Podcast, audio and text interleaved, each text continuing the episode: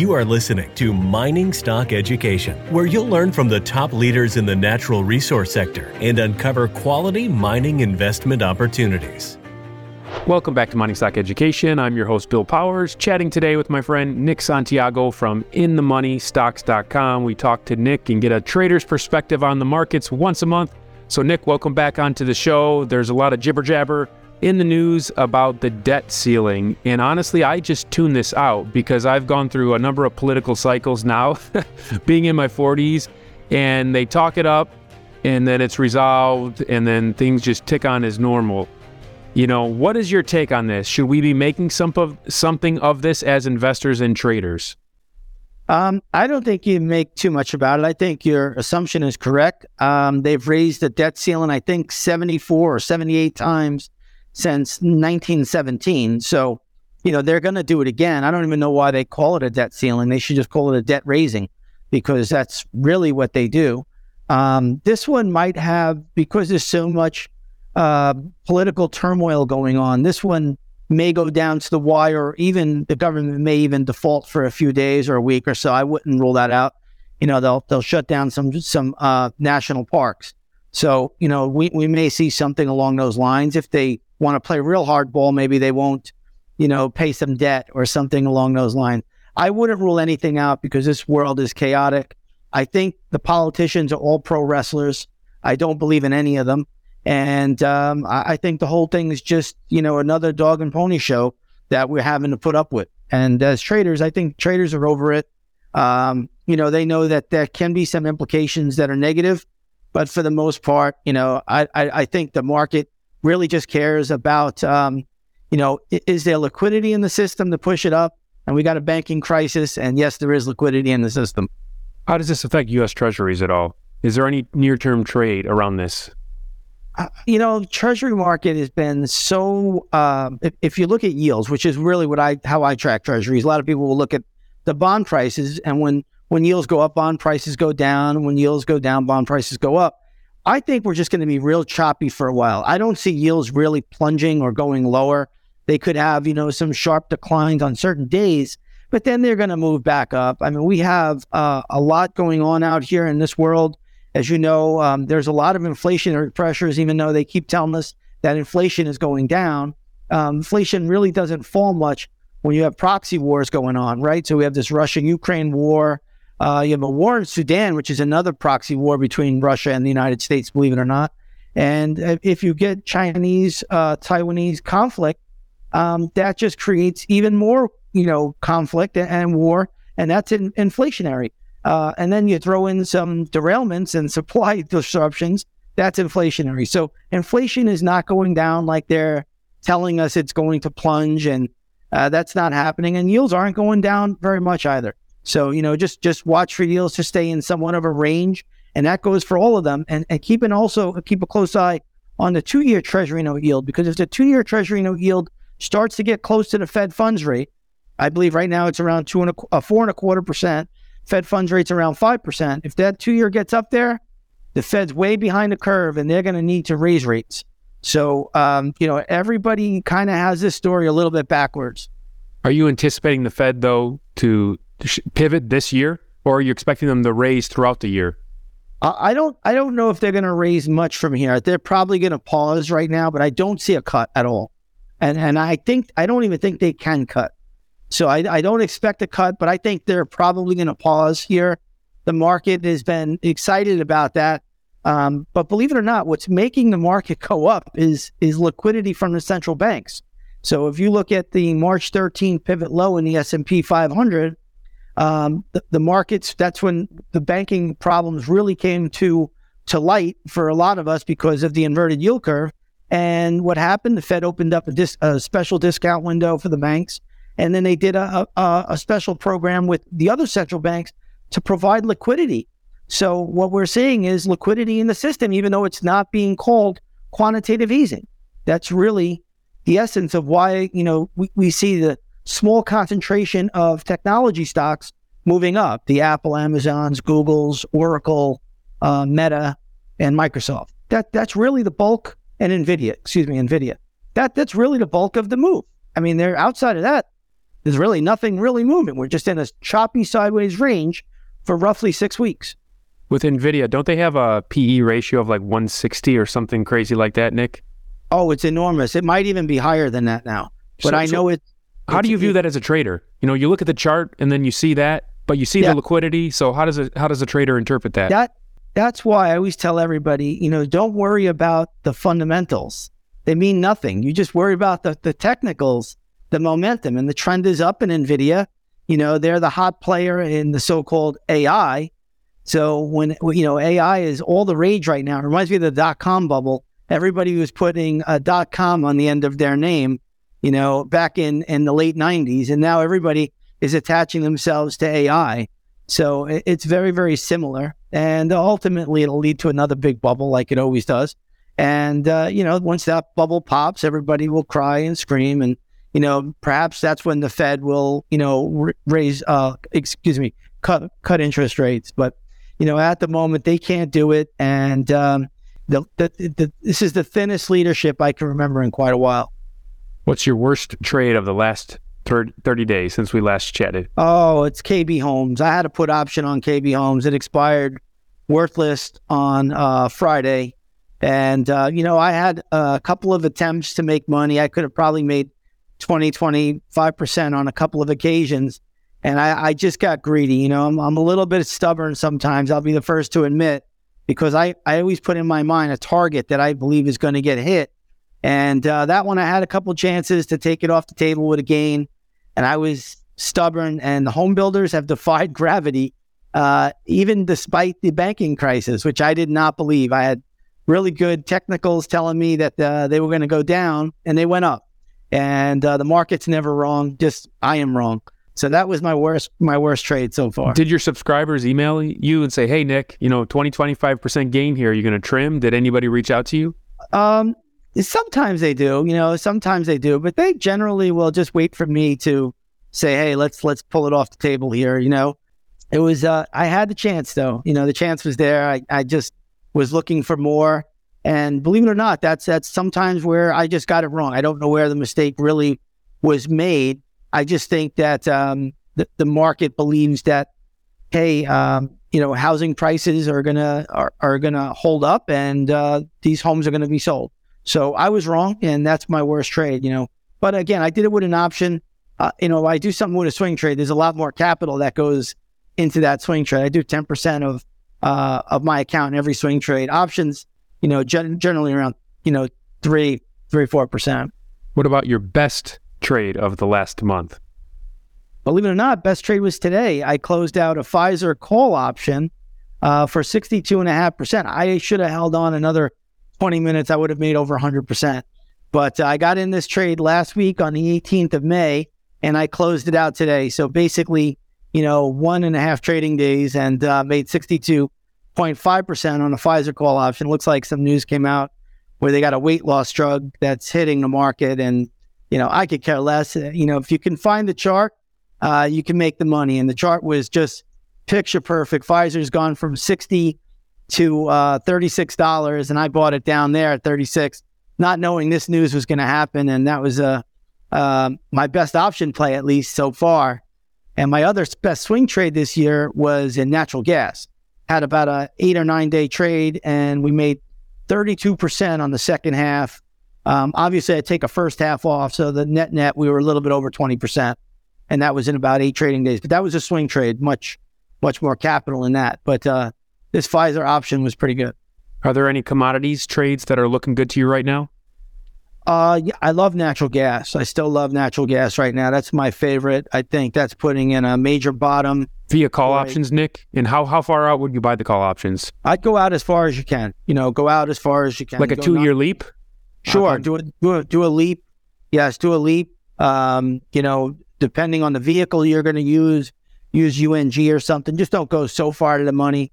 Uh, $10, $12 strike would be good. But um, I love natural gas. I think natural gas is the next big mover. Um, I love oil if it gets to 50. I think we talked about that on the program, and you could see how you know everybody was looking for it to break out, and it's back down to the 70s, even went into the 60s. But if it gets to the 50 to the 50 dollar range, load up the boat, I love commodities um, longer term, uh, copper and, and gold and silver, obviously, but they're not at the level. Silver will be probably uh, my next play again. And, you know, I did that play uh, in September of last year, which was a home run. And I'll do that again. And I, I think I got the levels worked out where I wanted to go to. But, you know, gold and silver have been holding up pretty well because of the banking crisis. It's as a, a fear trade, right? It's a safety play. So hopefully, you know, um, they'll see some more downside. And I think silver probably be, will be one of the next commodities to attack. But I'm going to just say this on your program right now. We are in, um, I think, the beginning, the very, very early stages, uh, the conception stage, so to speak, of a commodity bull run in so many different commodities. And, um, you know, we're, you know, some of them are going to go before others. Like oil, I don't think is ready yet. Like at 50, it'll be, when it gets to the $50 range, it will be ready. But uh, nat gas looks like it's poised already, even though it's a down day today. Um, you're going to see silver is already off the lows. Silver bottom is in, lock, sealed, and delivered.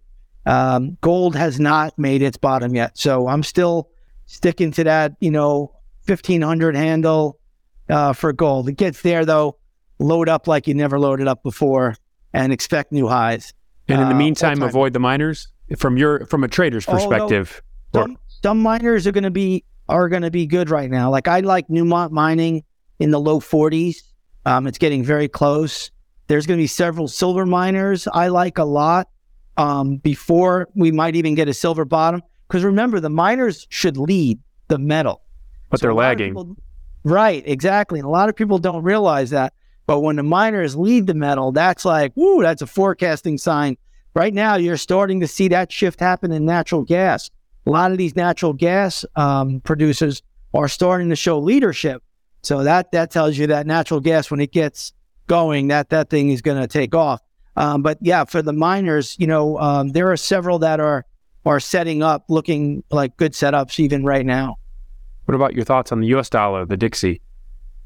Well, the dollar um, right now is is hanging in there, and I don't expect the dollar to crash or crater right now like the public does. I think it's going to sustain itself for the next three four years, but the dollar's done after that. Um, it will it will lose its reserve currency uh, status, and uh, it's unfortunate, but I, I think it's a planned event. Got to be because I've I've never seen such poor leadership in my lifetime um, following you know, politics and, and world governments and markets. I've never seen anything quite like this. It's it's almost like they want to destroy it. Um, you know, but it's still the best house on a bad block. But um, eventually that will turn in a few years and the dollar will no longer be the world's reserve currency. So, Nick, I just want to point out to listeners, you're able to separate businesses from trades. In in that, like for example, Pfizer, you mentioned you made some money on that. You're not a fan of Pfizer as a corporation, but no, no, I, I despise no exactly.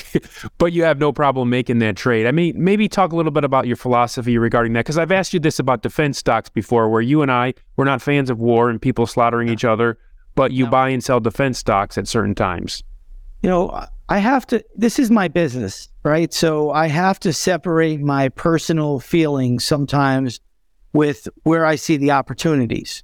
I, I, I try not to look at this business as um, taking it personal or, you know, like right now we have this ESG movement going on, right? Environmental, social government, governance. And then they, they have this other CEI movement going on where it's making all of these companies produce woke commercials and, you know, and even though I, I don't even think they really want to do it, it's against their better judgment, but they do it because they don't want the funding pulled from their equity. So, you know, we're living in a very, very strange world where this stuff is happening. Um, for me, I've always said um, if I can help my membership base make money and there's an opportunity there, we're going to take the trade, whether it's something that I agree with my value system or not. If the trade is there, and that's why I look at everything as a chart and as a stock.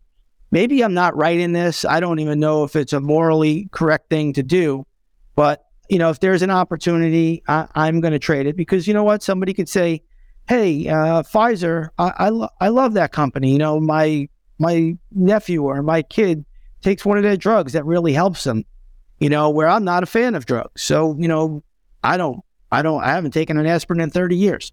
So I, I mean, I, I don't particularly care for anything that they make, but you know, that's, this is the way of the world. I have to take it, make that money because this is the system we live in. You know, we're not on the, the gold and silver standard yet. That's right. Well, Nick, your website is inthemoneystocks.com. Perhaps as we conclude, you mentioned your worst and your best options trade of the last 30 days. Uh, how did your options portfolio perform the last 30 days? I think we're up 175%. So even with it, the home builders loss, you're yes. still up. Yeah. Yes. It, yeah. Without that, we would we would be doing a lot better. But yeah, even with that loss. So, you know, I'm gonna probably bat seven or eight out of ten. Um, I, I'm gonna try to not take those hundred percent losers, but when I see the opportunity there, I have to let it. I have to go for it, Bill. You know, that's just the nature of of trading. That one partic- that particular name just didn't work out, and there'll be other losers this year. We're not going to win on you know it's a first lo- loss out of like you know ten or eleven trades or something, and even late last year we had a big big run where we went on. You know, we had one or two losers out of like twenty something or thirty trades in a row. So you know, it's going to happen. You know, don't ever think this is a humbling business. We're never going to be perfect. Um, you know, you, you, if you can't take losses in this business, you shouldn't be in this business because, you know, it's just like the guy that owns the, de- the deli or a restaurant. He might order too much chicken and then he'll have to put it out, out, out, uh, out for, uh, you know, have to raise a sale or something and say, hey, chicken's on sale because he has to move the product. It's going to expire worthless and he won't be able to sell it. So everybody, you know, has to is going to incur a loss in the trading business. Uh, I know million, uh, not millions, but thousands of professional traders, and there's nobody I know that that bats 100. percent It's just not not heard of in this business. It's not going to happen. So you know, just be prepared. You're going to take some losses, but overall, if you have a sound methodology and use good money management in general, you know, you, you should do pretty well. Well, thanks for your insights uh, on today's show, Nick, and I'll be talking to you next month. Sounds good, Bill. Thank you for having me.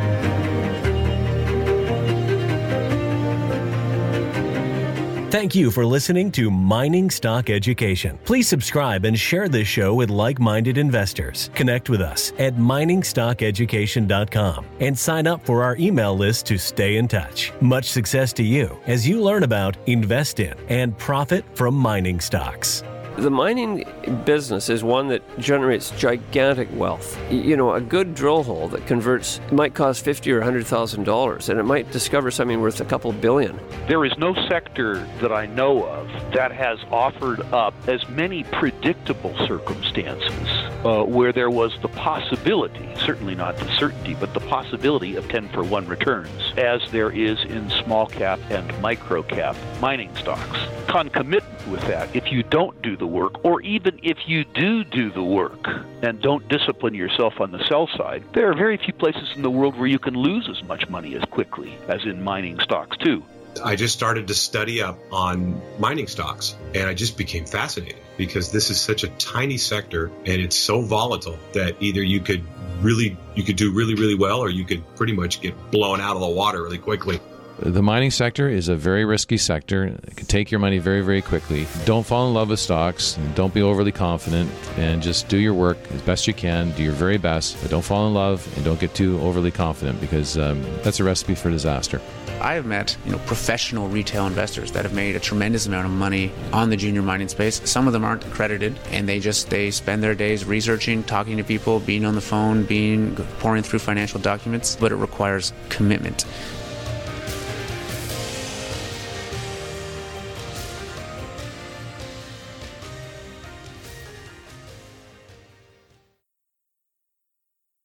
This podcast is for informational purposes only and is not to be considered personal legal or investment advice or a recommendation to buy or sell securities or any other product. We make every effort to be accurate, but the information presented is not to be considered infallible. It may contain errors, and we offer no inferred or explicit warranty. If personal advice is needed, consult a qualified legal, tax, or investment professional. Do not base any investment decision on the information contained on miningstockeducation.com, our podcasts, or videos. Make sure you always conduct your own own thorough due diligence before investing. Realize that we may hold equity positions in or be compensated by some of the companies we feature and therefore are biased and hold an obvious conflict of interest. For our full disclaimer, please visit our website.